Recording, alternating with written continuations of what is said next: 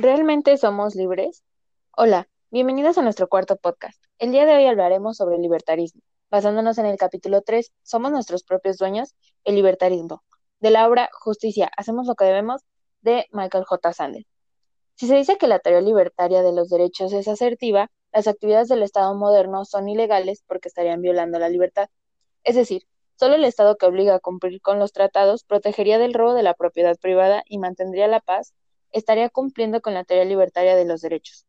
Los libertarios se caracterizan de los demás, ya que son personas que se oponen a que el Estado intervenga en las cosas que poseen mientras respeten los derechos de otros. El motivo principal de los libertarios es la libertad humana. Tenemos dos objeciones. La primera teme por un declive en la productividad y la segunda sostiene que todo ello es una violación de los derechos fundamentales. El libertario nega tres tipos de políticas y de leyes. Uno, no al paternalismo. Rechaza las leyes que protegen a los individuos del daño que puedan hacerse por sí mismos.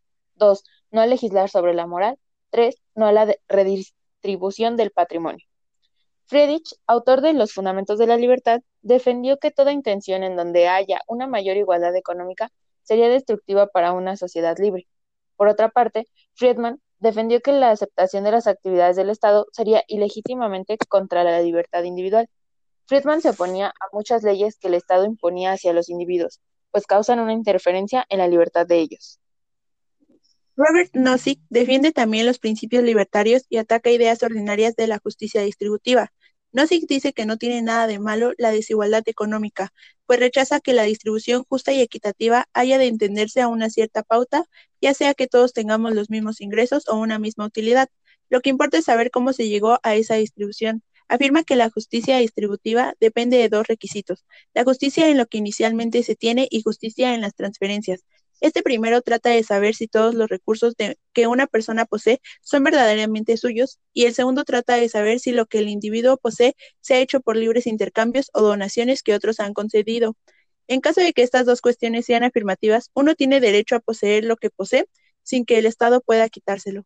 Este filósofo reconoce que no es sencillo determinar si las posesiones iniciales se obtuvieron de una buena manera o no. Para saberlo, no sé que establece que sí se puede demostrar que quienes hoy se encuentran en lo más alto son beneficiarios de injusticias. Se podrá remediar estas injusticias con alguna medida como impuestos.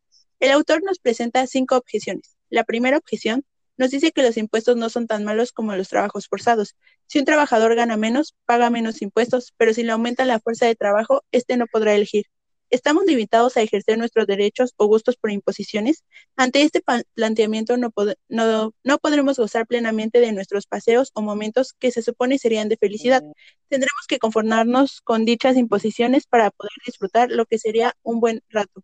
La segunda objeción nos dice que los pobres necesitan más el dinero. Sabemos que es algo muy lógico y cierto. El autor hace un enfoque directamente a este tema.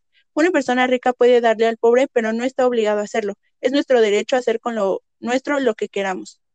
Tercera objeción. Hace referencia a que realmente no tendríamos lo que tenemos si no fuera por las personas que nos rodean.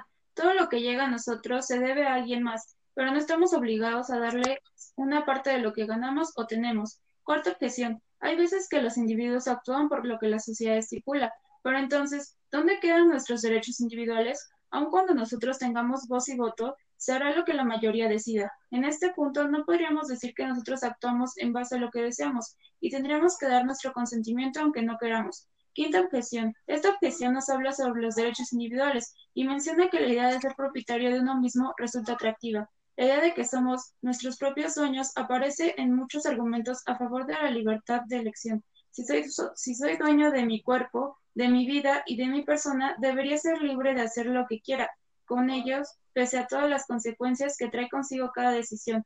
Si nos se nos menciona que tenemos que hacer lo que nosotros queramos, con lo que somos y tenemos, pero a la vez nos tenemos que acatar a ciertos modos de conducta y pensamiento para poder llevarlo a cabo.